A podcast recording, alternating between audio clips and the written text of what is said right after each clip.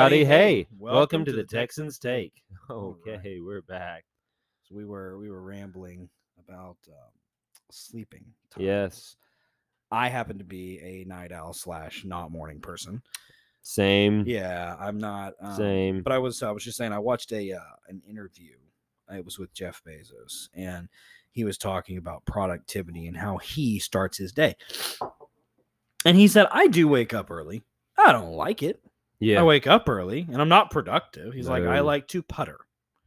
He said, I like to putter for several hours. hmm And then sometime between 10 and 11 o'clock, I become more productive than I was before. And that's that's when I want my meetings to start. Yeah. I don't yeah. want any meetings before 10 o'clock. I want no work before 10 o'clock. I want to be able to drink my coffee, putter, do things that I want to do to wake myself up. Yeah. And then when I'm awake and I'm productive, that's when we continue.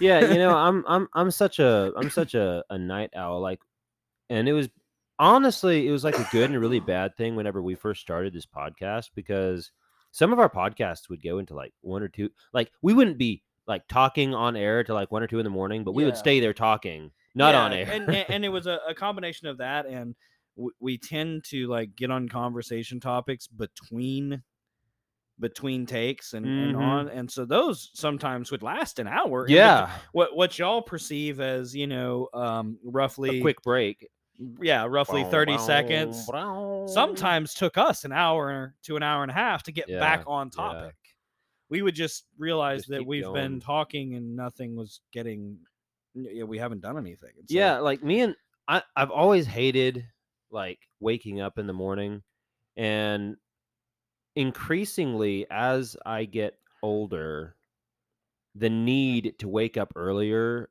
is just increasing with that and i don't like that but it's become kind of a reality for me just because you know like work if i if i had my way i would get to work around you know 10 and then just sit there all day working until like and the problem is is that i've got a i've got a bad work example because dad's always worked for himself you know as long as as long as um you know i've known you know been conscious of the fact that dad works he's always worked for himself and so you know he would wake up at like the the crack of noon and then we would have supper around seven or eight o'clock and then we'd stay up watching a movie or something obviously as kids would go to bed early um, but mom and dad or at least dad would stay up until like 11 or 12 and then dad would all, oftentimes have trouble sleeping and so he'd stay up until 2 or 3 in the morning doing work Oh, oh, that, that that's bad. yeah and then he'd wake up at like 10 or 11 Well, I mean, your grandfather wasn't the greatest as an example for sleep either. So I mean, I- it was kind of one of those things. He probably came by that pretty naturally. Yeah, yeah, he definitely did. We're all night owls, which You know. stinks in this world when you work. And honestly, And I- see, that's what's. I like to I like to tell my wife this because she doesn't understand it, and I don't understand her as far as waking hours and sleeping hours, because we both read the book um, why we, sleep. sleep, I did too. Yeah, and it's I need to read it again because it's, it's, a genetic thing. It's not something that you can go in there and change. It's something that your body can adapt to, but that doesn't mean that it's normal. There are actual biological, genetic night owls, and what do they call 'em? Morning larks? Morning larks. Yeah, and then there's obviously people in between. Um, but yeah, so like I think pretty sure I don't know if there's a way to test this or not, but I'm pretty sure that lions is at least as far as my dad, my grandfather, me, my siblings, blah blah blah blah, blah are involved. We're night owls. yeah. That's just it. I think the only person that I could classify, I'm talking in in my family growing up, that I could classify. Well, so dad dad was a morning lark. Dad could wake up at the crack of 5:30 Jid. and and he was as awake as a human could just be. yeah. You know, and he is uh, as long as I've been around, I don't think I remember dad being a happy person hmm after about 9:30. Yeah. Dad was not no 9:30 in the evening. My father shut down. There was no. It was I'm going to bed. I'm going to leave you at the party. it was. Um, you like this is- walking. yeah, I mean that was very much. Um, So he's been old man status as long as I've been around, as far as that is concerned. Yeah. Um, and I have had jobs where I have had to wake up at four o'clock before, and Yeah. it just it does not suit me. It hurts am my soul. I'm not productive until about 10 o'clock in the morning. I can I can manage productivity at 10. And so now, you know, in the job that I'm in now, we uh, we open at 10 Yeah. for business. And so I I get up around 8. I get to work at 9:15. I can drink my coffee, putter in the words of Jeff Bezos. Yep. Putter around at work. And then we open the doors at 10 and by that point, I'm usually ready to start the day. Yeah. Um, so I mean, but I also I do like to it's hard for me to make myself go to sleep before like 10:30. Yeah. Yeah. Oh, I don't know if the listeners know this yet, but uh, I think one reason that we're talking about morning this, that, and the other is that we're actually podcasting in the morning this time. Yeah, that that is actually Have we kinda ever done a podcast in the morning before? I don't think so. I don't think we ever, ever, ever, ever, early ever afternoon. We've done an early afternoon. No, okay. Technically, we have because some of them have gone past twelve midnight, but that doesn't count. no, no, I'm no. talking about like the sun is up and the beverage that you should be drinking is coffee, yeah, and and that's why when when, you kind of posed, hey, maybe we should start doing some of these on the mornings. I was kind of like, it's not a bad idea. you're like, it's not a bad idea, but you know, Stuart, is um, everything okay at home? I mean, you know what I mean. Did you want to get out of the house that bad? I mean, I mean, in all honesty, like just my schedule this week has just been absolutely hectic, and it's going to continue to be hep- hectic until Sunday. Sunday for me will literally be like the you know when God says day of rest, I will take that literally. You know, I mean, literally as I can take that, I'm going to go to church and that's it. You know, my wife and I are probably and, just going to be after church. We'll probably be about as good as vegetables the rest of the day. You know. You want to eat something, sure, but we got to get up to do that. Eh, maybe let's just sit here, you know. do, do you think DoorDash will bring it in the house to me? I hadn't thought about that. Do you think they'll feed us too?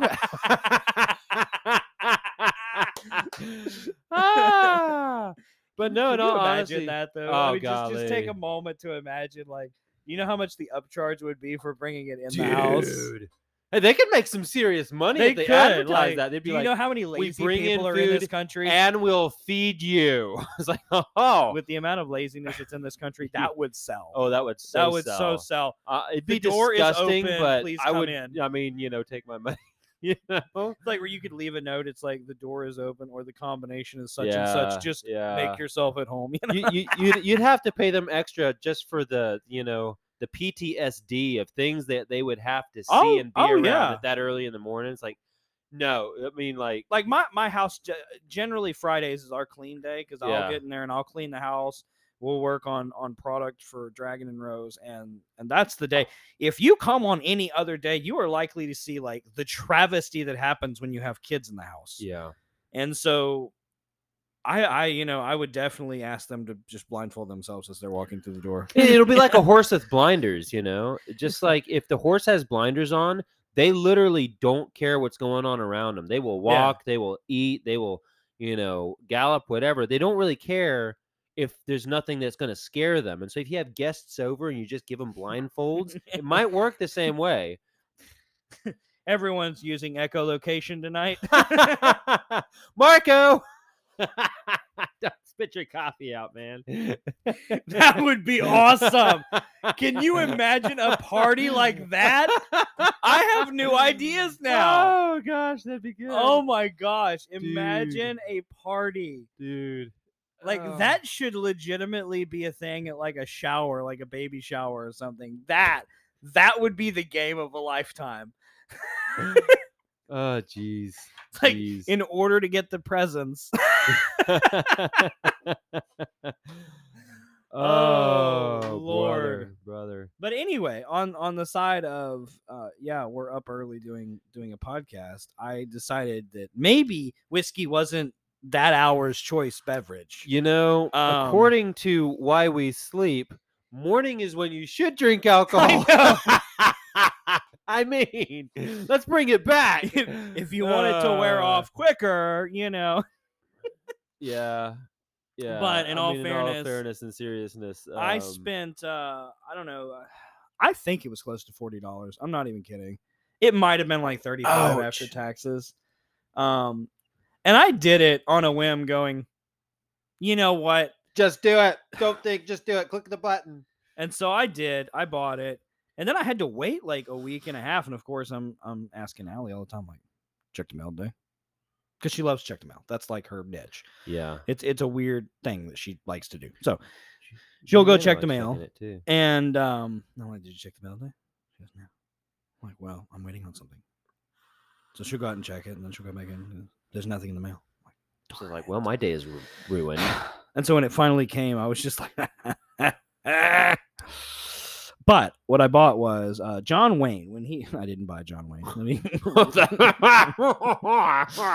Evil laugh now makes sense. Um, Um, but no, um, when John Wayne, which is a Batjac production, was John Wayne's production company, and when they finished, when they wrapped up a movie, uh, John Wayne would give everybody in the cast and the crew and on on set um, a coffee cup with a gold handle. It would have the logo of the movie they made. I don't remember. I heard some variations where some of them, like the top cast, got ones with their names on it. Um, I'm not sure because the ones that I was able to look up, I wasn't able to find any with the names on it. But if somebody had like an original one of those, I mean, I say original, like I don't. They probably made some sort of recreations of them. I'm like, sure they have. If you had one that was like somebody, some other actor's name with a gold handle on the mug from John Wayne, that would be awesome, wouldn't it? dude, that'd be like that'd go for a lot. And so in in this, John Wayne or um yeah, J- John Wayne Enterprises has released gold handle coffee. Mhm. When I saw that as an ad, like I am sure John Wayne Enterprises has pegged me as the most like the most common person to buy something with the words John Wayne on it. It's horrible. I walked into a hat shop wanting to spend nothing one day, and just because they had a John Wayne edition hat, I left with it. For all of you, It was even a uh, little tight on my head. I just bought it because for all of you uh, fine ladies and gentlemen working at uh, working for the John Wayne Enterprises, uh, if you show up with John Wayne merchandise at Brig's door, don't don't call, don't say anything. Just show up at the door with John Wayne merch. You will you will get that vacation to the Bahamas. you will. I mean, Brig Brig and Alyssa will be hurting, but they'll be enjoying it. so it's it's really bad because like when um I had I had a ton, and I am talking as Emily would describe it, shrine level amount of John Wayne memorabilia. yeah, that's actually Um, true. I I had a shrine level, and one of my you know quote unquote favorite pieces was a hand signed sixteen by twenty of John Wayne walking with his saddle in hand Mm. and Hondo with the dog next to him, Yeah. uh, which has since then now burned up in a fire. Ah. It's uh, with all my other John Wayne. That is actually genuinely truly sad. So now I'm like starting from scratch. So when I see John Wayne stuff, it's just like, ching, it's it's it's horrible. It's it's a virus. it is. But uh, so when I saw it, I just immediately was like, you know what? I hope I have this money in the account. you know, It better be there. better be there because I need this coffee. you That's know, right, that's Um, right. and I've been I've been sipping on it because I don't oftentimes because I'm cheap. I will drink coffee at work Yeah, yeah. so that I can continue to pay for my John Wayne addictions. Oh, so, okay. you know, you have to kind of balance that out. So I'll drink coffee at work. I can I can see like these guys. They actually like somebody on there listens to this podcast and shows up to your door like with John Wayne merch, like more John Wayne coffee or something, like like a like a a reproduction gold It's handle like, John uh, Wayne mug with your name on it. Yeah, And- it's, it's like a uh, what was it? Uh, Girl Scout cookies. You know, Yeah, yeah, Show yeah. up with John Wayne merch. But no, no, I'm I'm serious. Like if if they came to your door and had that, then you know you you you would be signing that check and you'd give them the money, and then they'd give you a call back. You know, they they might even drive back to you and say, when do you want to re "Mister- up? "Mis- "Mr. Lentz, your your um your check bounced," and Brig is like, How high? Oh, oh, I see. Um, will you take a left arm? I'll give you a white coffee mug. uh, So I bought it, and I've been I, I've been drinking it like once a week. I'll, I'll like on Fridays, yeah. um, because I drink coffee at work most of the time, and Yeah. so I bought I bought these two bags, and I yes I only bought two bags, and it was like forty dollars. Yep. not even joking. And they were the normal size bags. There was nothing jumbo or special about it. I just bought a medium roast and a dark roast. Yeah. This is actually the dark roast, and I, it is better than the medium. I was not This expecting that. I did not expect that because after the fir- when when Allie first made it, which I, I told Stuart this earlier, um, she made it like we make the other coffee, which is like I think we have a Colombian blend and like a breakfast blend. It's usually three scoops. That's your Yeah. that's your perfect saturation level. And um, she did the same thing with this coffee, which is stouter. Hmm. And so it just tasted like I was legitimately just chomping on coffee grounds. Yeah. It was not. It was not. it was not good at all. And and I was just like, I spent so much money on this. That's we've got to get uh, the mixture must be wrong. There's no way it's this bad. Yeah. They're not selling something this bad. I'm sorry. I just this is like I, think McDonald's has better coffee than this. That's you know That's pretty bad. and so that's what I asked Allie. I said, just tone it back. Put two scoops instead of three. Let's see, because this seems to be like a much more powerful universe. And uh, she tried to and that's that's what we have today. It's Nice. amazing. nice. Um, so Gold Handle Coffee for the win. it is I- a I good will- stuff. I will probably be buying some more of it. yeah. At least to keep it on hand for special occasions and stuff like that, because it is a really—I mean, I'm I'm impressed. I am, Yeah, but yeah. you know, It is it is good. I'm I'm enjoying it. Let's uh let's do a little taster on it. Let's, Yeah. let's taste a little bit and we're actually sitting. I love how right we now. both have like non-gold handle cups. I should have got gold handle cups. Now, now is yours is yours like normal coffee or did you have something in it? No, mine is normal coffee. I didn't. I, that's because I poured it and I wasn't. Yeah. thinking about You know that. that's okay. I'm I'm actually very flexible when it comes to coffee because normally I I like, you know, I like big bold explosive flavors and stuff. And so that is most certainly why I'm a coffee drinker, not a tea drinker. Um, because I just most most teas to me, they're just like it's tea. there's such a floral flavor. It's all in what you smell, and it's not really, you know, what you actually put in your mouth. And um, I, I don't know. To me, it's like, eh, you know, give me something a little bit more. And that, that must be a cultural thing because It, my it might be. my manager is Indian Uh huh. and he when when he first started with us he was drinking tea all the time. He Yeah. he had never had coffee. What? Yeah, he was like he's like I, I Oh. never knew much about it, and I guess you know because he he That's moved from India to. Canada and he and and from Canada to here, Yeah. and so he was just like, yeah, I've seen some of the Canadians. They don't they don't really drink coffee. They drink you know tea, and I I drink tea because it's that's the culture. okay. And so he had never had coffee, and I'm like, Sushan, no, no, no. No, Yeah, we, we hey, have to. We need to. And need to now, fix you up. I haven't seen him make tea since I introduced him to coffee. I'm just saying. you have joined the dark side. but no, honestly, like I like coffee and uh um I'll drink it pretty much anyway. There are ways that I prefer it. If it's But- cold, I like milk and stuff in it. If it's warm, I generally yeah, like it. I mean like I like a good cold brew. I like you know and I when I like drink good cold brew. when I drink cold brew, you know, just the straight coffee is great. Um uh I like cold brew with uh heavy whipping cream. So my cream of choice, my adulter my adulteration of choice is um That's good. I like that. Thank you. Thank you for saying it is properly. heavy heavy whipping cream. Um and to brig anything other than just straight black coffee is just sin. No, no, no, no, no. There, there is one exception. there is only one exception in which it can be there. It's it's like you know your mild. What is it? A frappuccino? No, no. I was gonna say a touch of Bailey's in black coffee Oh, is not oh. a sin. stop! Careful now. It's because- not a sin. So there are so many different variations to coffee, and I, honestly, I like pretty much all of them. I like my dark roast and like regular coffee. I'll drink it with cream, without cream. That's fine with me either way.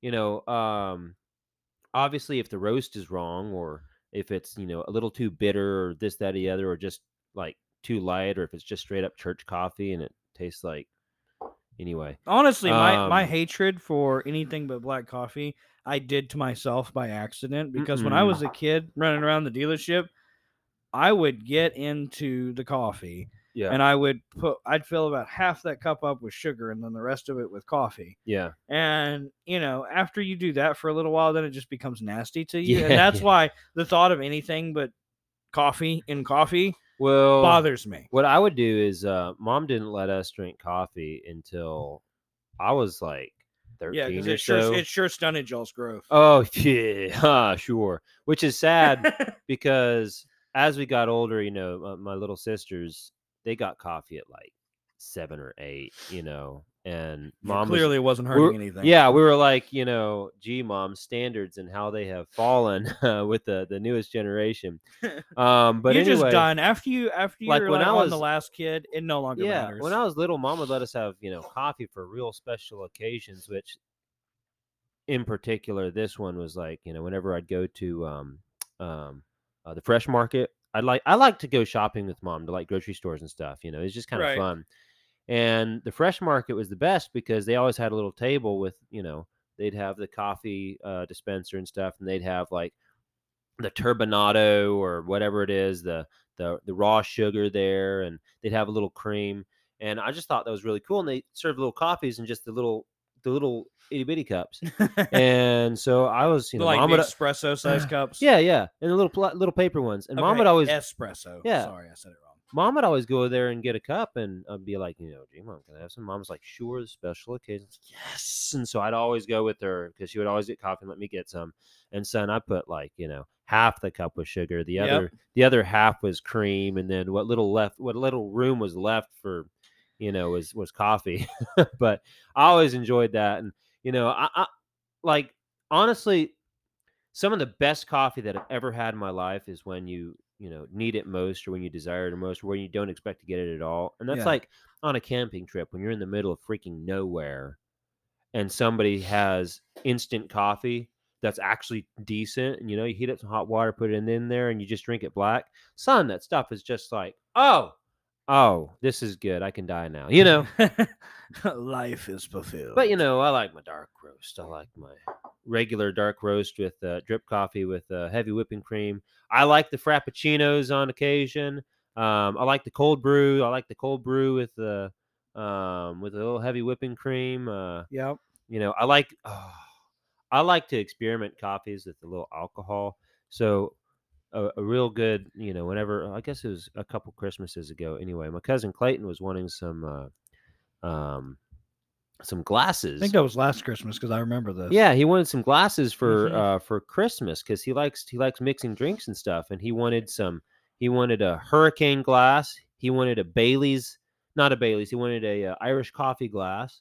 He wanted martini glasses, and I was like, "Well, gee whiz, you know, we can we can do this." So I, I found for good prices, they're like no more than twenty bucks each, four packs of Irish coffee glasses, martini glasses, and hurricane glasses, and they look really nice. I mean, like these are Mhm. actually decent quality, you know, glass. Right. And you know, so I spent no more than like I, I think I spent like maybe 80 bucks altogether on his on his gifts. And Clayton was expecting like maybe one set of glasses. I was like, they all look nice and they were for a good price. And Clayton was like, dude, this is awesome Yeah. this is so cool. And so I was like, you know, you know what this means, right? And he's like, oh, trust me, I know what this means.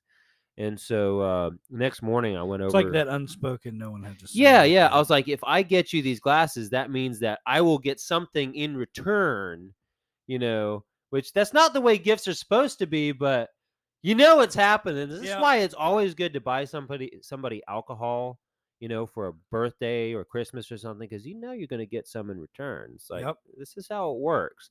Because alcohol is a very social drink. If you drink it by yourself and that's it, then you do have problems. That is just the way it works. But anyway, so Clayton was like, "Oh, I understand. What do you want?" And I was like, "How about we uh how about a little Irish coffee?" And he was like, "Oh, son, we're gonna make some Irish coffee." And so I literally went over the next morning. It was uh, the day after Christmas, and my aunt made um pfannkuchen, which is just amazing. It's basically crepe batter, but in a pan. say, say that again. It's What is called that? Pfannkuchen, which is German for pancake, and they literally they they literally use like a cast iron pan. I don't know that I've ever used. They the use a cast iron skillet. They put um, crepe batter in there, and Tanta likes to put some apple. My aunt likes to put some apples and stuff in in there too, and some cinnamon, and then you you bake that, and it puffs up real big, and you pull it out of the oven, you know, and then you add you know lemons and powdered sugar, and then son, you eat it, and it is incredible. Huh. And so she made that, and Clayton made Irish coffees and served it up in the the Irish coffee glasses that I got him. That was oh good. gosh. Oh, son, that was so good. I am. There is Yeah. something really special about having breakfast at you know a friend's house for Christmas or after Christmas, you know, because it's just like I I never have breakfast. You know, we we, always have breakfast at, at home or you know whatever, Right. and that's really special. I like that because I don't have breakfast that often, but when you going over to a friend's house to have breakfast and you're just chilling out, you don't have anywhere to be, you're just, you know, having a good morning. That is so refreshing because it's like this time of day that I don't normally get to spend with friends, right?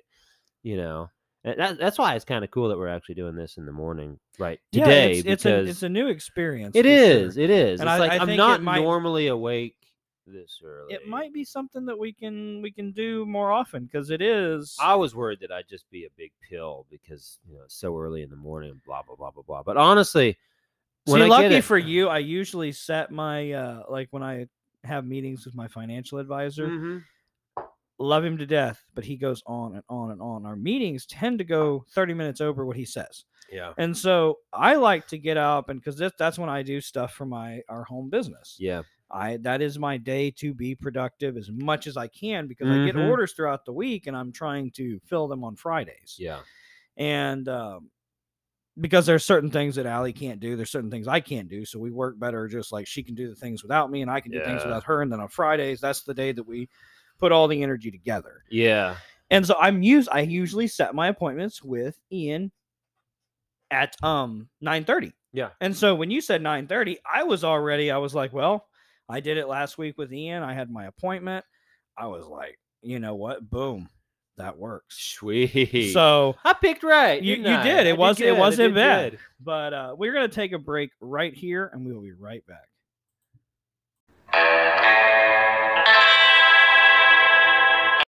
All right, we are back. We are indeed. So, today we are going over, and I thought, you know, we've done we've done a couple like this before. I think the last one I did was what does it mean to be a leader? And I think this kind of is kind of a sister to that Yeah. because you you have to have both sides of that coin. Sure. Uh, so today we're going over what does it mean to be a servant? Because that is something that is highly used throughout the Bible. Oh yeah. Old and New Testament. And as we've said, you know, oh, 100 times what we've said once is when, when something is repeated in the Bible, it's important. And I looked up the total amount of times that the word servant is used in the Bible, and it is over a thousand times. Yeah. Yeah. Now that varies between, um, between, what's the word? Versions. I don't know why my brain just like deleted versions. King James from- version, New King James version, Yeah. ESV. So between those versions, there is different variances. And at first, I was kind of puzzled because I saw one that said it was like you know 400 times, and I was like, well, that's a lot different than Yeah, a lot different than a thousand. Um, so where do we get this? And Stuart made a wonderful um Observation. point. observation point to that. Is you can see I haven't had enough coffee for this. I'm still drinking coffee. It's okay. It'll get better. It's coming.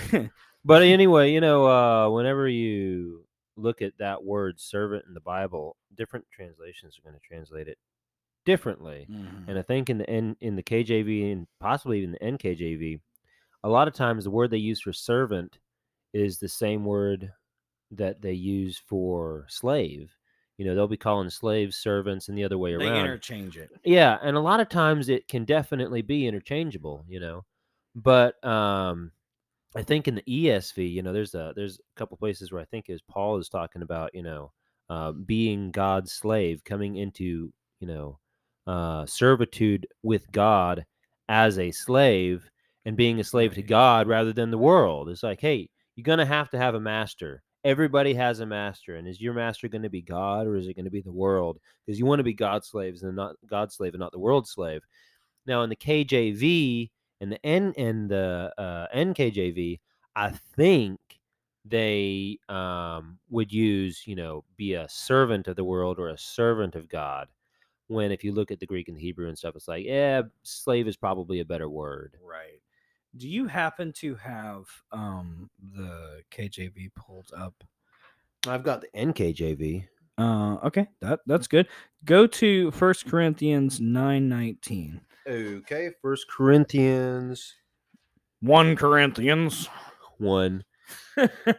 It sounds funny to say that. But I, I've actually said that before on. well, when you read it, it's so yeah, it's like it's one Corinthians. You know, I think Donald Trump got a lot of flack for saying two Corinthians once, and everybody's like, "Whoa, whoa, whoa, he doesn't even know how to say." It's like I'm not saying Well- that he's a Christian or you know necessarily the best guy to be preaching or whatever, but in his defense, he claims to be, and if he claims to be, it's only a recent thing. so, I right, mean, right, you know, for whatever it's worth, in his defense, lots of people have said two Corinthians, especially when you're reading it. Myself, Uh, myself included. So Yeah, yeah, everybody's done that. Um, so anyway, I think that's kind of silly. But uh, you said nine nineteen. yeah, nine nineteen. Okay, here we go. For though I am free from all men, I have made myself a servant to all, that I might win the more. And to the Jews I became as a Jew, that I might win Jews.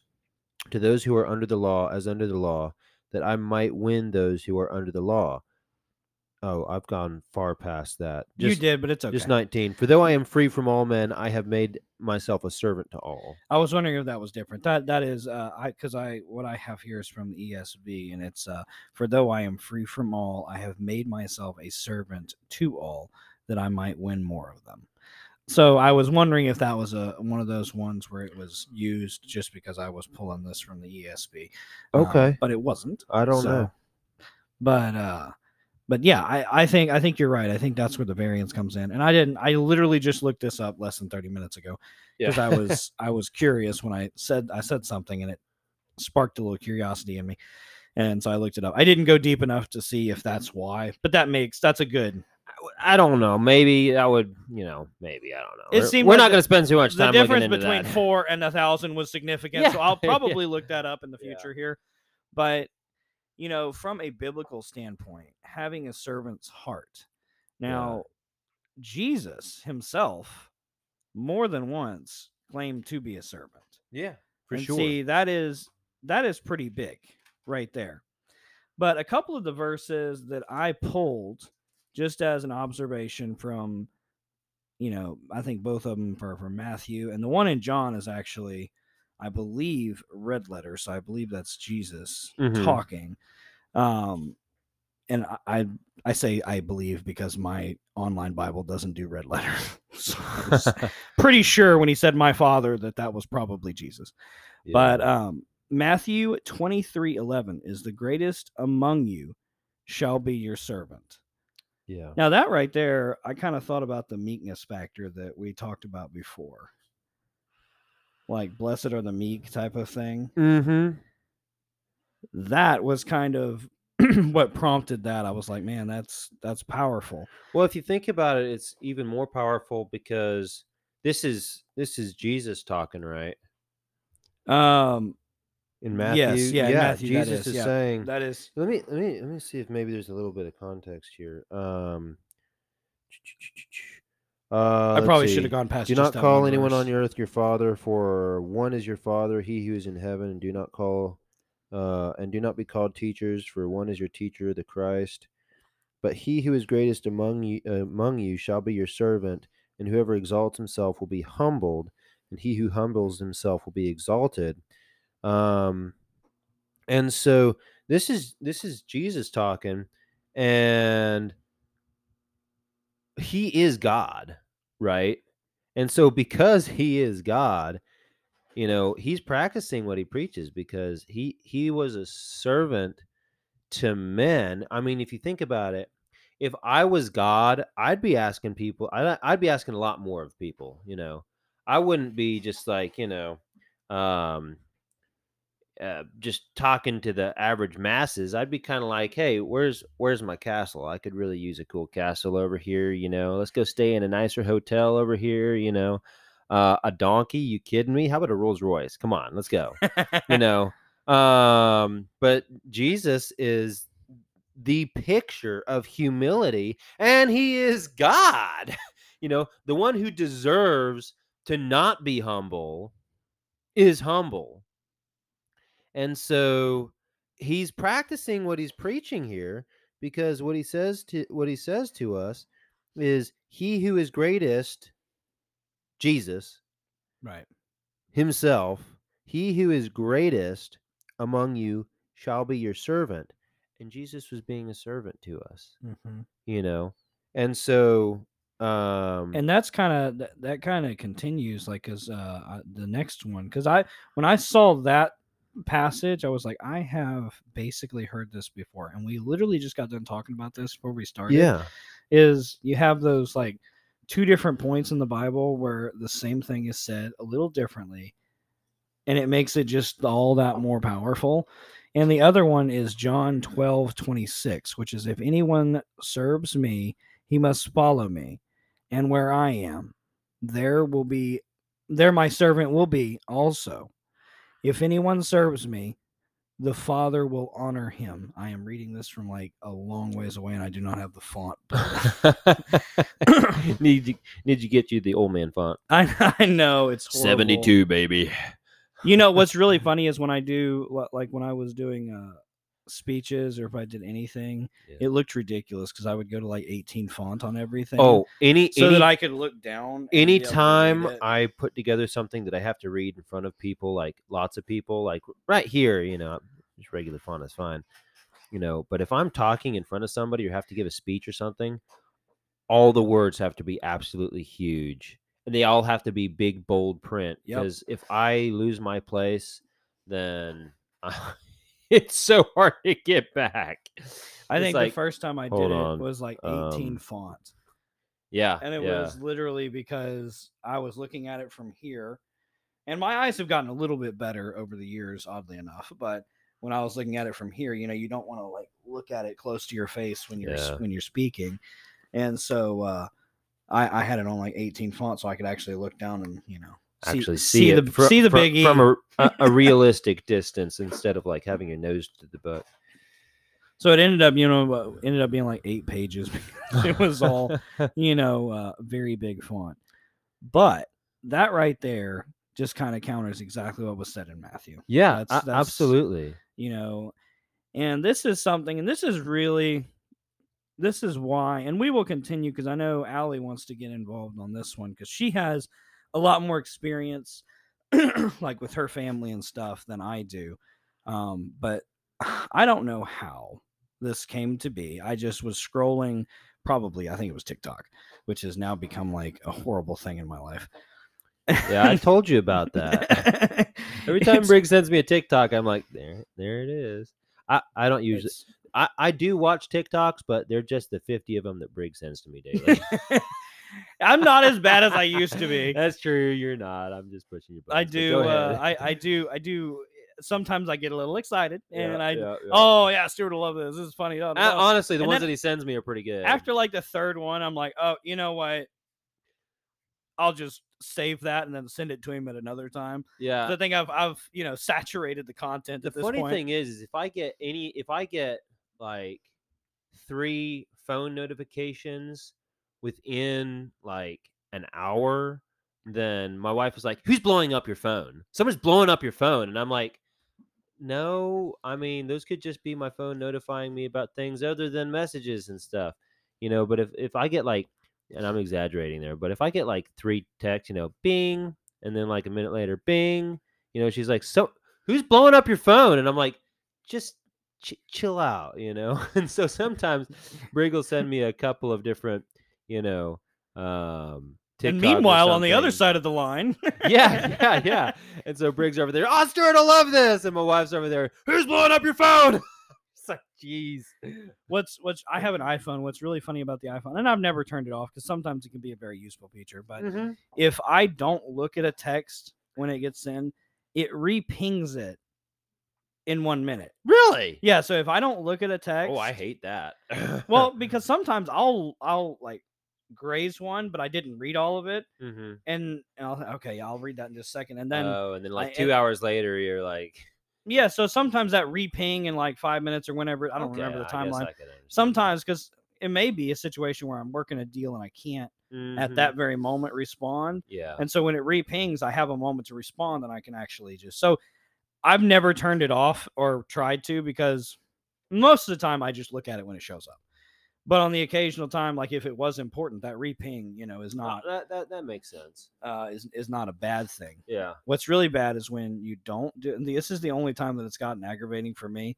Is Mhm. it'll, I'll get a text, I won't open it, and then the, it'll reping, and then the person will send another one that I also haven't looked at. It'll reping, and so you, when you're sending me multiple messages, it's just repinging each one of the ping, messages. ping, ping, and so yeah, yeah. So it's like yeah, exactly that. And Alyssa did that to me the other day and it was just like ping, ping, ping. And it was only four messages, but I got like nine notifications. You know, it's like, what the heck is going on? Um, It's always bad when you have your notifications like on and you're like somebody adds you to some group messaging whatever and they just start like literally blowing up your phone. I was in class when that happened.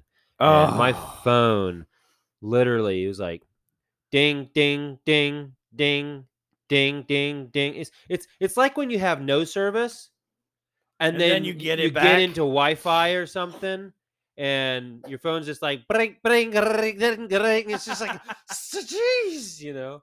But anyway, yeah, uh, where were we? Servitude. Anyway, yeah, servitude. Back to that. Talking about service, what is your phone service? Having a servant's heart is like being with Cricket or Pure Talk or Verizon. Ah, that- that's right. But what Um, I was saying, now that we're back off that rabbit trail, we'll we'll we'll get down another one. Don't worry. Um, is I I and I I don't know how I have never seen this guy. Uh, and everyone knows I'm not the biggest fan of Joel Osteen. Uh, and I'm that's not. that's I, I'm not either. But what I realized over the last couple days, I'm also not a big fan, and I've I've been very against this one for years. Mhm. But Kenneth Copeland, Okay. Yeah. that man there's something demonic about that man um to the point where it's it's almost scary watching videos of him Yeah. and i don't like that feeling so i try to avoid them those two i knew about and i just you know countered them as both you know um wolves in sheep's clothing Yeah. you know they are not servants No. they are you know they're out for themselves Yeah. but one that I found, and I don't know, Alyssa was like, You've never heard of him? How have you never heard of him? You know so many of these. And I'm like, I don't know. But I was I was watching this video, and mind you, no context. There was it was a TikTok video. There was no name of this guy. All I saw was this guy up here, and he has this aristocratic almost Mhm. southern Georgia voice okay. I know what you're talking about. and it's not aristocratic it's not it's almost it's not like uh you know that high south carolinian voice this is like it's different Okay.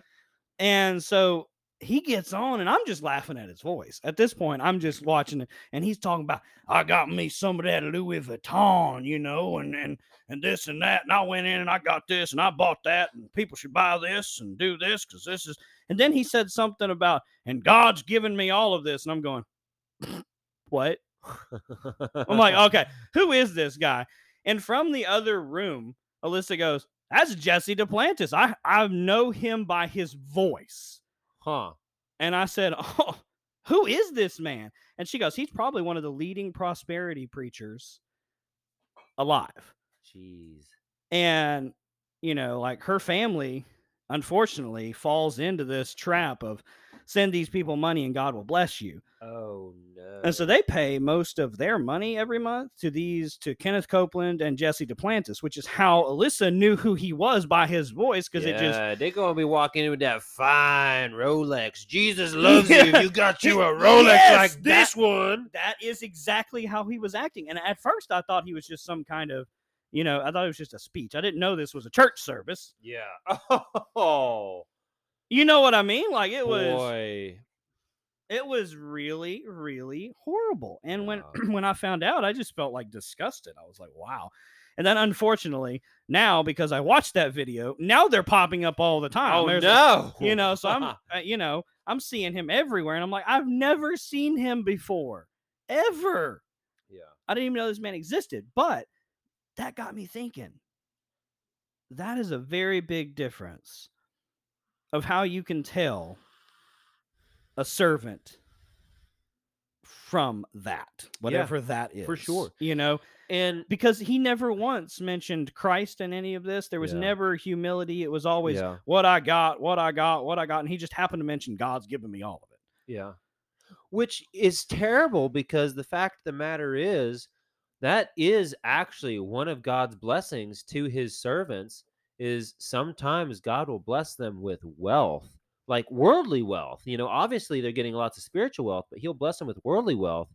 And you can see that with like Abraham, you can see that even Yeah. with Job, you know, you can see that with a lot of the The uh, Robinsons, the Robertsons, yes, for sure. I was actually just thinking of that because those are the humblest people you'll ever see, unless it's talking about food. If it's talking about food, they're not humble people. You know, I, I was I was listening to that episode of uh, um, Unashamed, and Jase starts talking about, um, you know, we do not compliment bad food, and I was kind of thinking, son. I mean, you know, everyone. Even if it's now I imagine they all can cook really Oh, well. So, I you bet know, you they can cook, cook, cook, and it will be amazing. But you know, like me, I, I heard that because he was like, "We do not compliment bad food," and I was thinking like, "Oh boy, that's that's pretty." You know, you need to you need to have humility. But if you look at every other area of their lives, they're the humblest people, and um, and you know, sometimes, sometimes God will bless you richly through that yeah. you know and when you see oftentimes what it looks like is god gives you a lot of wealth a Mhm. lot of material wealth you know good money good food nice clothes you know whatever um Yeah, I'm not saying it doesn't happen. somebody with a servant's heart oftentimes it's like you know well if you have this much money then who you know how can you say that you have a servant's heart what differentiates you from like you know uh, one of these prosperity gospel preachers you know and the difference is when you see that much money coming in where do you see it going out right.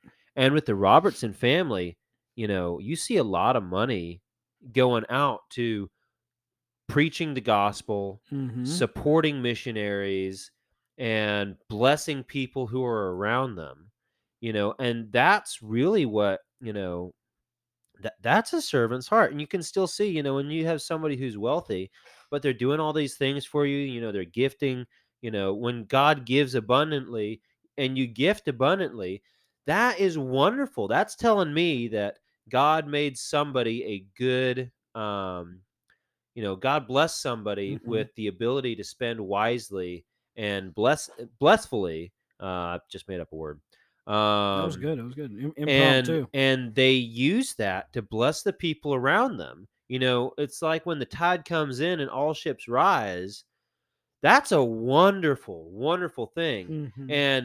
and um i personally believe you know um that the first people that need to be considered whenever god bless, blesses you financially or with the ability to use finances should be your immediate family you know if Mhm. your family is suffering or if Mhm. your pa- family is without food or whatever um and you know you're you're you're like spending all your money on this that and the other there's the there's the difference between whether they deserve it or not but if you know if they're you know good people in your family is suffering because you know you're um you know you have a lot and they don't and you never consider them honestly i don't really care for that because you know god's like you know if you if you don't look after your own family your own kin then you're worse than an unbeliever.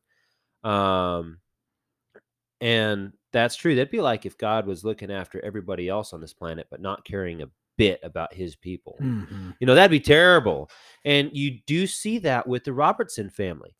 You know when the sh- when the tide comes in all ships rises you see all the Robertson family, they're all doing really well together. You know, when when when somebody is successful, they share that with the rest of their family, and God gives them so abundantly that they can share that with the rest of the world mm-hmm. also. And they don't make it about themselves. And I just think that that's really good. Yeah, it's it's know, uplifting. It's very You know, uplifting. You know, and that's and that's what I that's what I said. I really didn't think that was a sermon until I like got context a little further, and then from the other room, you know, I heard that's Jesse Duplantis, and I'm going, oh, uh, okay, uh, so what's that what supposed is to mean? yeah. what is that exactly? Yeah. What is this thing what- I am what- looking at? What is a Duplantis? and he looks like. I, I, let me pull up a picture. sounds like I'm going to deplant this tree right here. That's what it sounds like. um, Let's see if I can work around my coffee. I was waiting for him to be the first one. I. Oh, this is, we're, we're still we're still typing. There he is.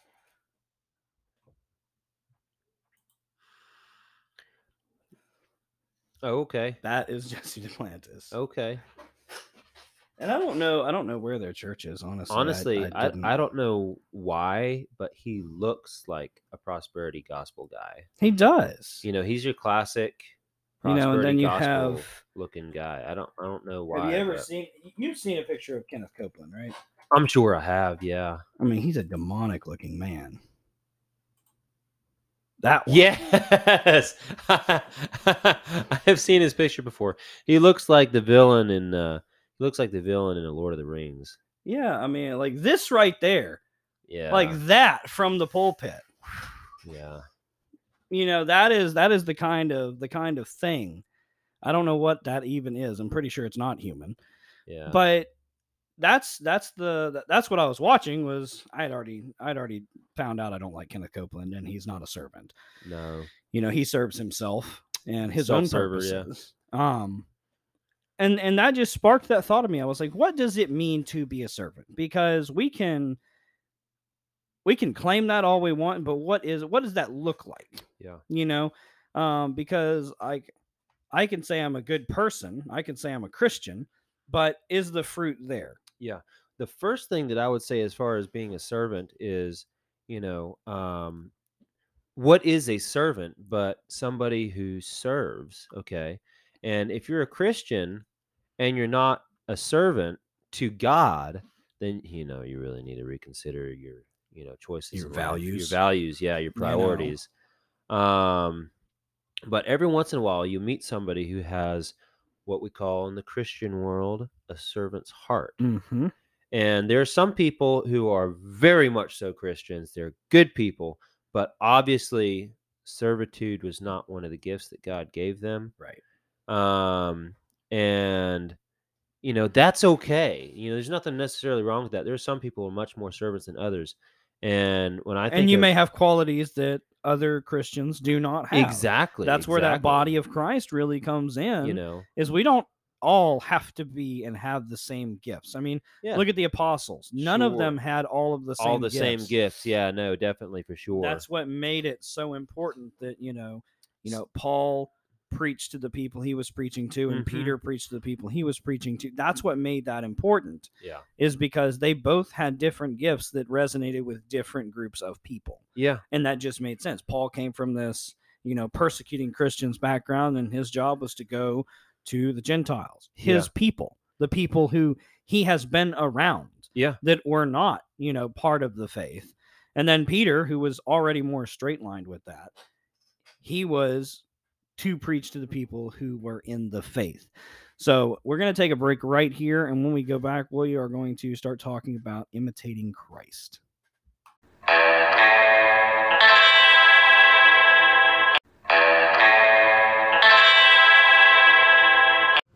All right, we are back. So we have had uh, quote unquote a little bit of uh, technical difficulties. So we are uh, we're actually transferring to a uh, portable device instead of our setup to uh, finish the podcast. So we apologize if it sounds yeah. a little. if the sound's pretty, little different, that's- then it was the reason. um, going back to I'm trying to now I'm just trying to Back to the way that we originally were. Yeah, this is We used to just set up um, the phone and do the podcast and do it from there until we got all this nice fancy sound equipment. But Yeah, Which the I have to say that definitely you can you can listen to some of our earlier episodes, and you can actually hear the difference. Yeah, it's, you can hear a difference. Yeah. It's uh, it was really nice when we got all this. So we're just going back to the beginning. That's right. That's right. Not a problem. So let me. Push through. Um.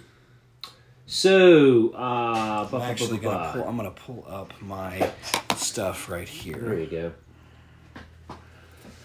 But what we were talking about next is uh, how how to be imitating Christ in all ways in our daily life.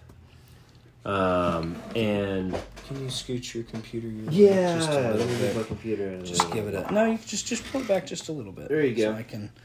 So I can have. We're gonna play Battleship. That's right. uh, D seven. yeah, it, just I'm sure there is a Battleship that you can play like that online. Probably. Um, with the tech of this world. I world. always enjoyed Battleship. I forgot how fun Battleship was, and I, I bought it um, to play with Lila because she's never played it. Okay. I was like, man, I forgot how, how actually fun this was.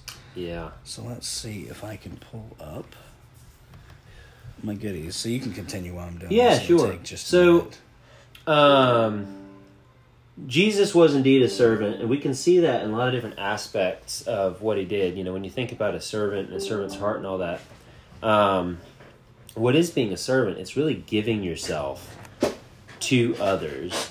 Um, it's about not looking at yourself as much. It's it's about let's see what what- what's the quote? It's um, not thinking less of your not thinking less of yourself, but thinking of yourself less. And there's a lot of people that are better than that than others. Um, and you know, Jesus is the perfect picture of servitude and humility. Um, and you know, you see that in so many different ways.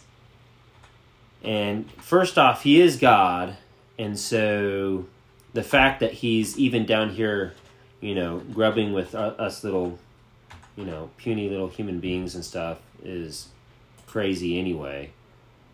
Honestly, that that's one of the things that that's one of the things that separates Christianity so much from pretty much every other religion is the fact that our God wants to have an intimate relationship with us and you know wants to bring us to that. Because it's like most religions are like it's always about something that you have to do. It's something that you have to provide. It's something that you have to show. You know some battle you have to die fighting um, in order to gain something. And with god it's just like you know um, just follow me and serve me and we'll be good. And i want to have a relationship with you. And you know everything everything about the christian faith every everything that makes christians who they are literally makes you a better person and makes your life better and worth more worth living. And so um, as far as servitude goes god is constantly giving and giving and giving and giving to his people. And you know he all on, only thing he asks in return is just following his laws which all of his laws are good for us like if if we follow his laws perfectly then we would not need any government. We could actually exist without a government. And the only reason we have to exist with a government is because we're really terrible people and we cannot follow god's laws. Um, and so uh, that's why some form of government is necessary because we never we can't follow god's laws we're just so bad at it Right. you know um, and so there has to be some sort of human accountability And I Uh, mean, just just to give a great, I didn't mean to interrupt. No, you're there, good. Just Keep to give a great example of that is Moses had not even come off of the hill. yeah You know, when we were already building idols. You yeah, know, this yeah, is it's so bad. God's up, you know, God's up there showing Moses, you know, how I want you to serve me and how it's going to be great for you people and it's going to be wonderful and promised land and all that jazz. And then, you know, near the end of it, you know, God's like, oh, by the way, do you know what your people are doing right now? yeah. And Just so you know, Moses is like, you know, peeking over the mountain, like, you know, golden calf and all that. It's like, oh, you people are driving me nuts. You know, that's why he comes down so freaking mad, breaks the breaks the tablets, which is very symbolic, whether he intended it to be or not. But it's very symbolic of you know the the you know our relationship with God because we keep breaking God's tablets, we keep Mhm. breaking the law. Um, and, and the law was broke before it was given. Yeah, You know, yeah. That's the that's the thing. You know, we we that's where those you know there is no one good, not even one. You know, for sure. because it's impossible since the garden for us to actually claim that. Yeah. Um, That's why I hate the term "good Christian."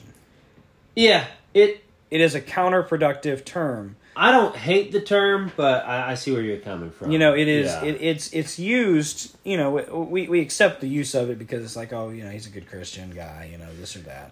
Yeah, but but when you really put those two words into context, you know, It's like it's it's There like is not- there is no there is no good we Christians. know that there's no good Christians because we're the ones we're the ones that are saying there's no good people. Christians are part of the group of no yeah, good people. that's uh, You know. Christians are people. That's right.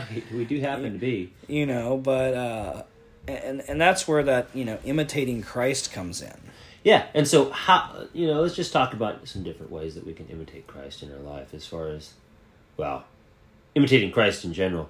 Um having a servant's heart. So again, thinking about not thinking less of yourself, but thinking of yourself less. Right. Um, and for me, I think what that means in, in my life is when I have a friend who is in need and they ask for help, then I try to give them my time, which it does actually become more difficult to do that whenever you get married because then your wife is the focal point of your life. This is true. point, You know, um, aside from God, obviously, because if you know God is the focal point of your life, but when your wife steps in, she becomes your new priority. Mm-hmm. You know, and you have to you have to take care of your wife before you can take care of anybody else, and that's God ordained. We're supposed to do that. You know. And so it does become a little bit harder, and you have to become well. You just have to become more wise, Right. you know, and how to how to Discerning. discerning that's right because you have to be able to um you know well what obviously when you marry you become one flesh and all that and so you and your wife you know are one you're still individuals that's for sure Right. and you know it's like you know what's mine is yours and what yours is mine but don't you touch my you know what i mean uh, that's mine. You know this is my food. And there's a lot of there's a lot of you know like Juliana and I would play with each other with that because we'd, we'd get something to eat and you know she'd start eating off of my plate and I'm just kind of like now wait a minute. Hold on here. That's mine. Like, we're married. What's yours is mine? Mine and yours? And I'm like yeah but that's mine. You know? Uh, and obviously we're just in jest about all that jazz. But I get what my point is is that when you become married your wife is your primary focal point aside from God. And so it becomes a little bit harder to serve others. And that's one reason why you have to be really careful with um, who you marry because um, you know she's going to be doing all your acts of service with you. And if she's not then you're not on the same page. And I- anyway it's just something to think about. Um, but i like to i like to help a brother or sister in need and so when somebody you know calls and says i need help with this obviously i can't anymore just say yeah i can do that Let me drop everything. yeah, I can't just drop everything because I have to consider my wife. But um, that's one thing that you know you you single Pringles out there can really work on is And utilize why you're single. Be And able utilize to utilize why- that to your strengths. there are blessings to being single, and we've talked about that before. It's actually something that um, uh, we've we've got some some friends in uh, Georgia that have some uh, peculiar views about all things relating to Christianity and stuff like that. Um, and I'm I'm not going to name any or anything like that, but they are really good people. I love them so much. They're awesome. They're the body of Christ. Um, they just have some different views about certain things. Um, but I was actually over there visiting, and there was kind of we did a little home church, and um, you know their dad was you know you know preaching a little a little sermon, and it was it's something that actually Stood out. I'm talking about it now because it meant so much right. to me then. But he was saying, you know, marriage is a good thing. It really is. But if you're not married, if there's nobody that's particularly drawing your attention right now, you need to remember that this is this is a blessing from God to not be married. It is. It's a blessing to be married, but it's also a blessing to not be married because you can devote your time to service. Right. You Which know? is, I mean, in in that same alleyway, that is one of the things that Paul states. You Yeah. know? Yeah. He didn't get married, and he makes it pretty abundantly clear that the reason is is his focus is now what God has given him. Exactly. And he took that from, you know, years of persecuting Christians, Mm-hmm. and now because God did give him this quote unquote second chance, Yeah. he's going to use that second chance to the best of his abilities. And though marriage is not a bad thing, and he makes it very clear, you want to get married, get married. That's not for me because it, he knew that that was going to get in the way of him being able to serve God's people to the Exactly. fullest. And so, anyway, this little church service, one of the things he was saying is, you know, when you're married, I mean, when you're married, your new priority is your wife, and you have to consider her in every everything that you do, everything that you do.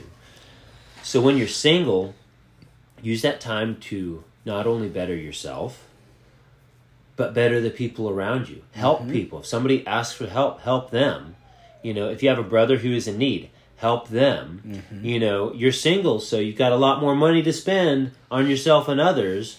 Uh, you don't have to worry about you know your future family and stuff like that. And so you know you can help financially. You can you know um, go go help a brother in need. You can be with somebody a lot more. And give them a lot more of your time because a lot of the issues that a lot of the issues that people have are whatever's going on in their life they can't spend enough time actually you know for their mental you know uh, they, they can't spend enough enough time working on their mentality. And um you know they could just get bogged down with work and this and that. They don't have time for anything. And so they're just mentally unstable because they're just drawn so thin and or they don't have somebody to confide in. They don't have somebody to talk to and so they're just really lonely in that sense where maybe there's something that they really need to talk about but they can't there's nobody that they trust well enough or they just don't have time to talk about it and fix. And so when you're single you have more time to do that with somebody. You can give somebody your time. You can go help them fix their car and just talk to them about you know be open about the things that is going on in their life. You know it's it's hard to deal with somebody else's sin when you don't have time to talk to them. You know it's, it's hard to be like you know um, let me help you with your sin but i don't have any time to give you to help with it. So you're actually on your own. I'm going to give you some advice but you'll be on your own. You know jesus did not do that with us. And sin is the thing that Jesus was down here to help us with, right? You know, um, and so, uh, you know, Jesus was never married on this earth. You know, he is actually married to all Christians in the big scheme of things. That's why, you know, whenever he started his ministry, um, you know, uh, a marriage is one of the is the first place that he did his you know kind of first big miracle. Um, When he wasn't doing miracles yet. yeah, and then and then in Revelations, you know, it talks about you know Christ is the groom and and the church is the bride, and so there is a heavenly marriage, um, and it is that relationship that we're talking about. But as far as humanly goes, as far as when Christ was hundred percent human on this planet, there's nobody that he was that he was married to or had marital relations with. Um, because that was not his goal down here. His goal down here was to, you know, be a servant and die. You know, and that's that's something that um, you know that's something that you have to consider whenever you marry is you can't just go run off and die. You have you have a wife to take care of. You have a family to take care of, and so you know um, you can be in the military. you can do that for sure. Um, but that puts a lot of strain on you because if you die, is your wife taken care of? And you're being always in the line of service, you know, always in the line of battle, maybe. You've got a wife to take care of. And so that's why. Um, that's why it's just something that's not for everybody because if you run off and die then you got your wife still you know sitting sitting there with nobody to take care of her Right. um, and so when Jesus was down here, if he had, if he had like a, a, a woman that he he had, you know, marital relations with, do you think he'd be able to spend any time with the rest of the world? I mean, he is God, yeah, but anyway, you know what I'm talking about. He was he was he was confined to human, you know, human time and stuff like Right. that. And so anyway, um, that's that's not something that you know our relationship with god is spiritual and so there is a spiritual matrimony that goes on and so christ came down here to die and that is being a servant um, because you know he didn't he didn't uh, he didn't have a woman or some other priority that he had to take care of Right. he could just come down here and actually, you know, live to die for us. You know, it's hard to do that when you're married. Um, and I would say that it's almost not impossible, but you really shouldn't do that because It's hard to make it the focus. Yeah, Your focus. You know, should be if you're elsewhere. about to go die, then you don't have any business getting married Yeah. That's, you know um and in time of war that's one thing but you know it's it's not good to do that and so if you're single you have time that you can spend being a servant and it's easier to be a servant honestly and if you have a servant's heart if you're like a missionary and you want to go out and serve and spread the gospel and all that jazz you really need to be careful about who you marry because if they're not on the same page Mm-hmm. uh, then that's going to be a problem. It's hard to serve other people when you have a wife that doesn't want to do that, or if that's not her calling. And so then you're going to have problems because then you're always away, and then she's always by herself, and it's just you know something to consider. Um, and so as far as imitating Christ goes, you single Pringles out there, there's a lot more that you can do when you're single. Mm-hmm. Um, and do more efficiently. efficiently efficiently yeah and that's like that's that's like really good advice for your everyday single who you know doesn't have huge things going on Right. or you know big organizations to you know to to give their lives to you know maybe maybe it's just like something that you can do in service is to just spend time with somebody. You know that is so meaningful. You don't know how meaningful it is when you just spend your time with somebody and um, you know be a servant in that sense. Give your time. Um, and so anyway that's that's something else to consider. And yeah Well, we're gonna take a break right here, and we'll be right back.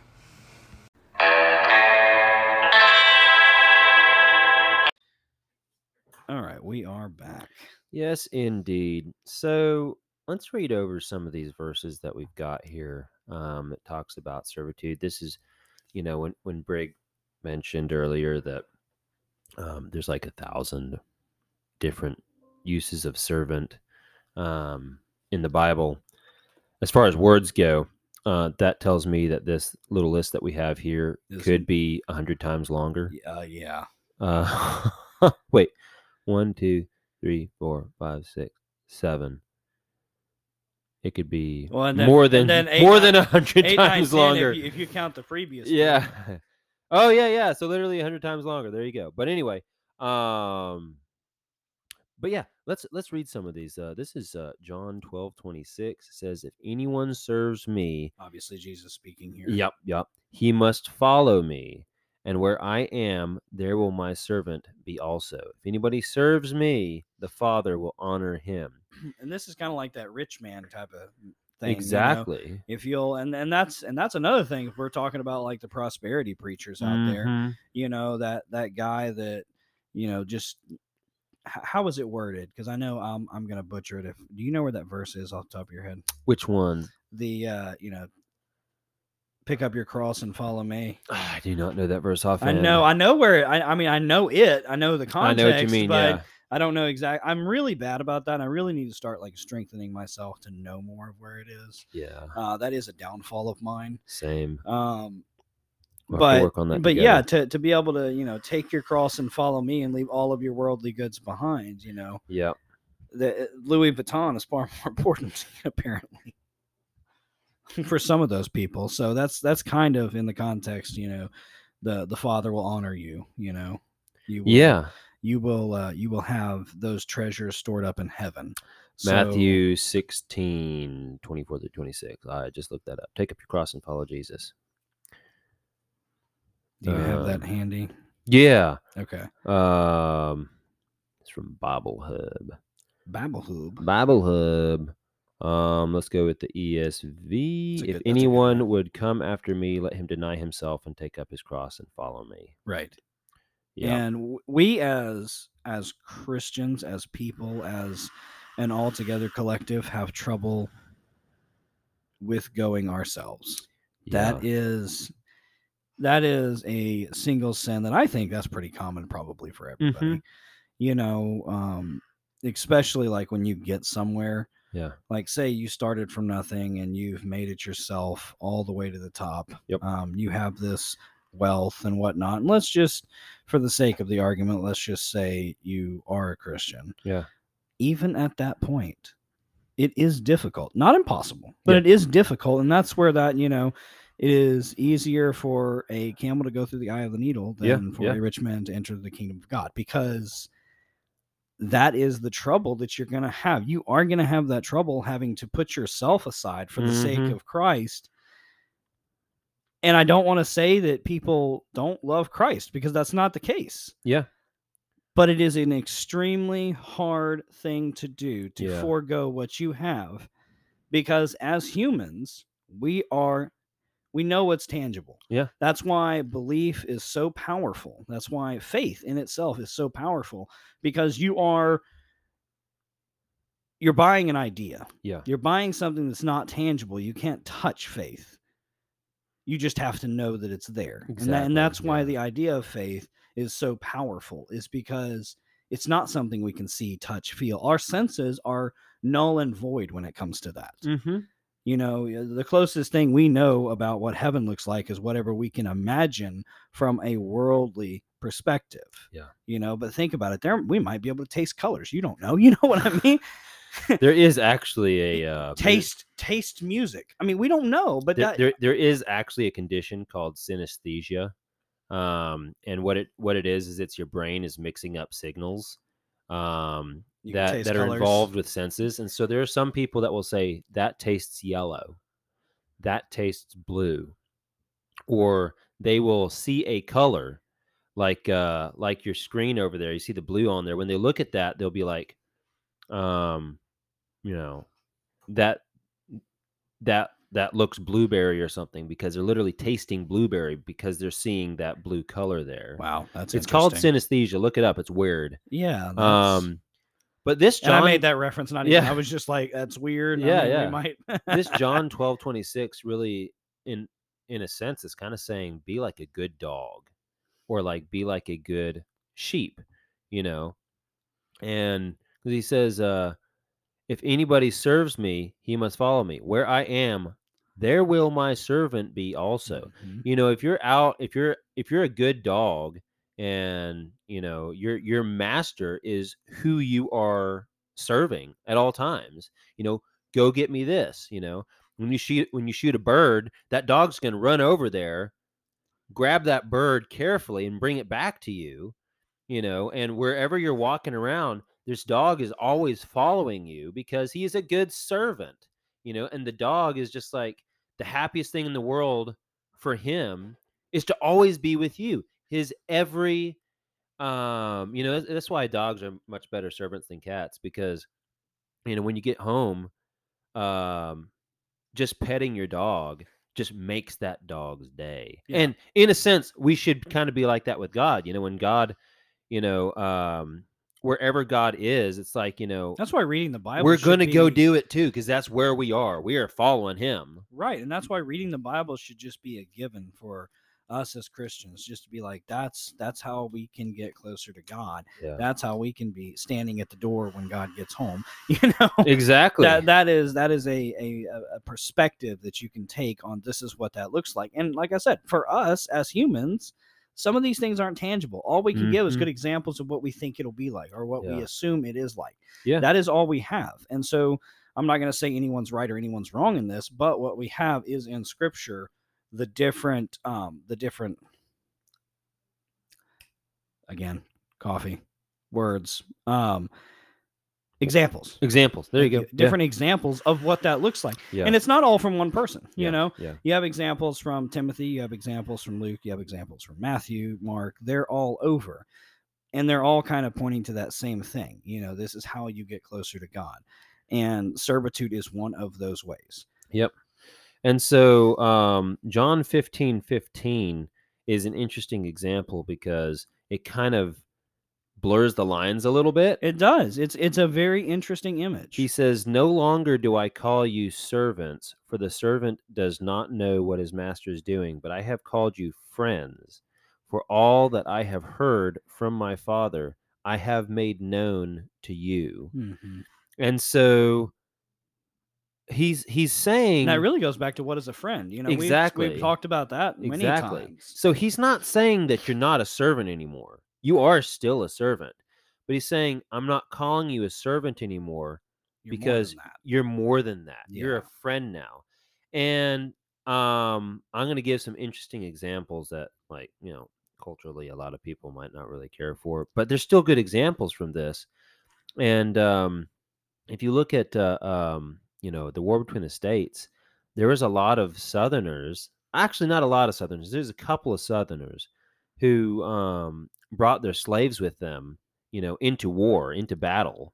And um because you know the slave was their servant that's who their master was and so they'd go with them and um you know when you do something like that when you spend that much time together there's a relationship that just happens and it's not it it- it's not anymore a a master slave relationship. It's a it's a friendly relationship you know and there's a lot of times where you know these slaves would you know um their master would give them so much and like whenever uh, um um after the war you know the the slaves were freed and all that jazz um there's a lot of masters that you know were not necessarily disgruntled at all because they're like you know my my slaves were so good to me and I was Right. so good to them that I am happy to give them, you know, A, their freedom, and B, you know, a lot of worldly goods that I got, you know, I would give it to them and they would still, even after, you know, slavery was gone, they would still have a good relationship just because they had so much more than that. They were no longer necessarily slaves. Right. they were friends you know and uh, that's exactly what we have with god. He says no longer do i call you servants um, because i've told you everything that we're doing. We now we now know what's going on. You are still a servant but i'm going to call you a friend because you you're more that you know right. um and so that's that's that's really cool. Um john 15 20 remember the words that i said to you a servant is not greater than his master. If they persecuted me they will also persecute you. If they kept my word they will also keep yours um and so here when he says a servant is not greater um is not greater than his master that's important to remember because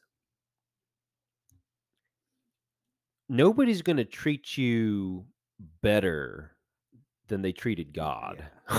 you know, uh, you know, if if you're God's servant, Keep in but- mind, he died on a cross. but God had to die, or God was, you know, nailed on a cross, or God was persecuted, and you're His servant.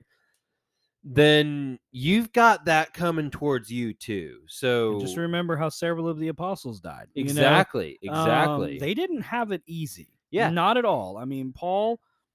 I mean, how many years did he? We don't even. I don't. I don't think it's actually. I don't think anyone has ever really gotten to the bottom of how long he actually spent in prison. We really don't Mhm. know. But we can we can say it was probably uh, you know around half his life as Yeah. an adult yeah. So he's like you know, because they started coming for you know those servants Yep. after they after they were finished with Christ because it wasn't enough just to take that Yep. they had to take every every um person involved with him Yeah. and that's where it was you know that verse alone rings true when you go and look at that exactly. um, and it's very powerful And so that's just something to keep in mind for all you Christians out there. You know, if you are actually a Christian, then don't expect to have just, you know, the most pers- uh, perfect and sunshiny life. You know, you will have joy for sure. That's one of the fruits of the Spirit. Happiness is not a fruit of the Spirit. no Joy is, not happiness. And you can be the most unhappy guy in the world, but still have a lasting joy. Okay. Paul was in prison for a good chunk of his life and treated terribly. He still had the joy of the Spirit. You can see it in his letters. He was not happy, he was not enjoying his life, but he was still joyful in Christ, you know. And so God's like, hey, they persecuted me. Get ready. They're going to persecute you because you follow me. You know. there is a really good book I I I- don't know who wrote it. Um, I have it in the bookshelf in the other room uh, that I I read many years ago, and I'm gonna be honest. I I I remember very little about the book. I should probably go read it again. Yeah. But one thing I pulled from this, and I, I pulled this, I, I this book was something that was given to me by my aunt Deanne during my separation and divorce, Mm-hmm. uh, which I didn't know at the time. She was also struggling in her own family life, Mm-hmm. and so that was her way of, hey, this has helped me. Here, I hope it helps you. Yeah. And she just sent me the book. Uh, no, I like he- she sent me the book without having that conversation. I Uh-huh. I didn't find out. I didn't put pieces of that puzzle together until years later. Um, that that's why she sent it to me. But the book is called The Sacred Marriage, Mm-hmm. and it really is, you know, a a view of what marriage should look like um, in the in the words of Christ, in Yeah. in the form of what that should appear like Yeah. as the life of Christ, you know. And he makes one point in there, and it is the one point that has stuck with me for years. Is if you and your wife are or husband, if it's the other way, but Yeah. um, if you and your spouse, put it that way, are both serving Christ together, you will be happy. Yeah. That is happy. And he says that happiness is nowhere in in that. Is happiness a thing? You're going to go through that process of sanctification. That is that is our burden to bear. Yeah. But if we're serving Christ, we will find that happiness. And and there's truth to that. You know, if Yeah. if you and your partner are serving Christ, that will bring you happiness. Yeah. Is it always going to be happy and rainbows and sunshine? No. But you will be collectively happy. That's for sure. That's for sure. Um, Acts four thirty. Um, this is just like strengthening the idea that Jesus was indeed a servant. While you stretch out your hand to heal, and signs and wonders are performed through the name of your holy servant Jesus. Um, so that's just that's just like a specific place in the Bible where it says, "Here's Jesus. He's your God." He's also He's a a servant. Oh, Interesting. we're told to emulate Jesus, so we should be servants too. Um, Romans 15 8 says, For I tell you that Christ became a servant, again, like we were saying before, to the circumcised to show God's truthfulness in order to conform, uh, confirm the promises given to the patriarchs. Oh, that is so deep. That is incredibly deep. when We I read we that, I was time- like, "This is one we yeah, can't." we don't we don't down. have time to break that one apart, but We it, it'll it'll come up again. Yeah, that that is yeah. actually something I thought about. yeah, That that that's a lot. Um, Yeah. To to break down, and we could have a whole podcast on that. Yep, yep. Okay, so First Corinthians nine nineteen, we have, I believe, already read that. For though I am free from all, I have made myself a servant to all, that I might win more to them. So think about it. You know, if you are a servant to everybody, and it, you're basically practicing what you preach, Right. You know, if you're a Christian and you're not a servant of any kind, then who's going to follow that? Because Right. they're like you're you, you you say that God's a servant, and yet you know you act pridefully and you don't do any acts of servitude or anything. So it's like Right. you know maybe false advertising or false labeling or something. I don't know. It's just a misrepresentation of what you say you believe. Um, and so uh, anyway, um, so yeah, he says, "I made myself a servant to all that I might win more for uh, more of them." So, yeah, if you serve others, it's a lot easier to win them over to the love of Jesus Christ because you're showing it to them. Mhm, Firsthand. Yeah. You know? Titus 1 1 says, A Paul, uh, th- th- th- says, Hey, Paul, I like a servant of God and an apostle of Jesus Christ, for the sake of faith of God's elect and their knowledge of the truth, which accords with good with godliness. Um, pull that up. There's more to that, and I I did not. That was actually one. That was one that I put in there this morning, and I totally missed context there. We can look into this and figure Because there's some pre and post context there that's going to be really good. So obviously, Titus is a book from Paul, and it's a letter to Titus. And I am talking and Flipping. flipping because I, I I don't think as good when I'm talking, which is incredibly annoying because that's when you should be thinking. Um, Like about what you so say I and when you say it. Just give me a second here. I'll yeah, for sure. Oh. Titus one one. yeah, it's one of those itty bitty little books that you you blink. You yeah yeah if you yeah d- keep your eyes open. there you are. In this Bible, it's one thousand and sixty-eight. In the Duck Commander. In the faith. Duck Commander Faith and Family Bible, New King James Version. Ah, 186. It's so close. Philemon, Titus and Philemon, which means Titus must be immediately before it. And it's literally, right before it. You could fit this whole book on a single page, but because of the title, it's on a page and about a sixth. So it's not a couple sentences on the next one. please forgive me because I did not find it so quickly. But in my defense, um, so Titus 1 1 says, um, uh, the title is The Epistle of Paul, the Apostle to Titus.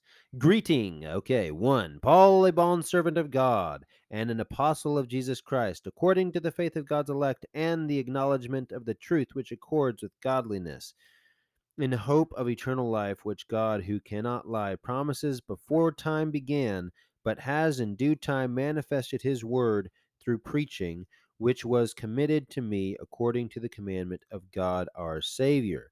To Titus, a true son in our common faith. Grace, mercy, and peace from God the Father and the Lord Jesus Christ our Savior. That's quite a greeting. Um, so this is actually what we were saying before. You know how they'll use servant in one version, but something else in the other. Well, in this one, this is bond servant. bond servant, which that's different from servant. A bond servant is that's like slave. That's what that means is slave. A bond servant is somebody who cannot unservant. You Okay. know, that is a servant for life. You know, they have they have um put you know put the the nail in your ear as it were. That's that you know I, I think back in early like Hebrew days, if you became a servant or a bond servant of somebody permanently, then uh, or or you gave your life to somebody's servitude, which happened a lot back then, believe it or not. So I have Um, the definition pulled up here. Yeah, yeah. Um, then, if I'm not mistaken, uh, you would you would have them drive a nail through your ear to kind of show I have been marked. I am now your servant. You know, it's kind of like branding a cow, honestly, which sounds terrible. Um, but that is your brand to show that you are that man's slave. Right. Um, continue. What were you saying? Uh, a bond servant is quite literally a slave. Um, yeah. yeah. The, the the the definition here is a person bound in service without wages, a slave. There you go. So yeah, so bond servant. That is, you know, It's a lot stronger than just servant. yeah, and and that that speaks uh, a little bit of volumes to what is being said there. And so this is this is just showing that, you know, hey, Jesus was a servant. Paul is a servant also Right. of God and an apostle of, and if you look at Paul's life, just the the crud that Paul went through for the faith. That's bond servant right Yeah, there. there, there's a reason that uh, there's a reason that God brought him out of what he was doing, and we are called to be like paul we're like you know if we need to if we need to die for the faith you know hey we're called to do that as Yeah. christians okay so like you know this is not outside the realm of something that could be going in your life you know paul was paul was out there well i don't know may, if it comes to it you know you could be called to die for christ paul was like you know, he was like the missionary of missionaries. He was always in areas where if they didn't like what you said, then they might just kill you. I don't know, especially if you're, you know, preaching preaching God's word. So right. he was put in prison for God and he was executed for God. So I'm not sure that everybody's called to do that necessarily like Paul, but Right. some people might, you know, and Paul was not like, you know, he wasn't somebody that would be like, you know, okay, so I'm in prison. That's really bad. I'm trying to get out of prison. As soon as he gets out of prison, he's like, yay, you know, I'm going to go back home, live a good life, and, you know, write letters to people.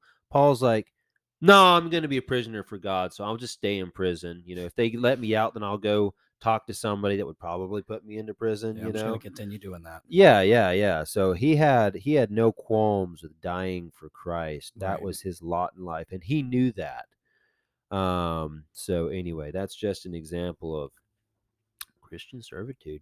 And I, uh, we, we actually made it through all of that. Yeah, and So- Paul was a good servant to everybody. He was a slave to his people. Think about it. Think about what you're doing there. You know, you might be God's servant and slave in what Paul did, but he is dying for God. Yes, for God. Mhm. But he's also dying to bring people to the faith so that when they die, they can be with God for everlasting. So he was dying for other people's salvation. He was very Christ like in this sense, Right. in that he is dying to preach the gospel of Jesus Christ. Right. And, you know, um, that that that is a good reflection of Jesus Christ right there and a good image of what a bond servant a slave of Christ a servant of God is because Jesus did it too so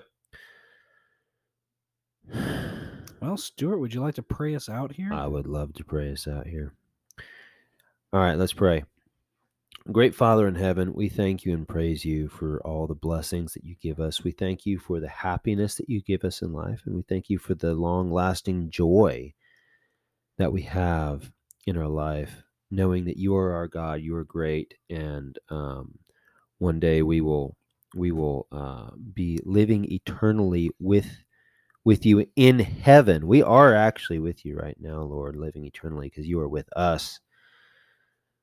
But Lord, we thank you so much for that. We thank you for um, we thank you for our faith and for our salvation. And we pray, Lord, that you would put it in our hearts to be a good servant, to serve you more and more, and by serving you, serve others and all those around us, to be a good servant.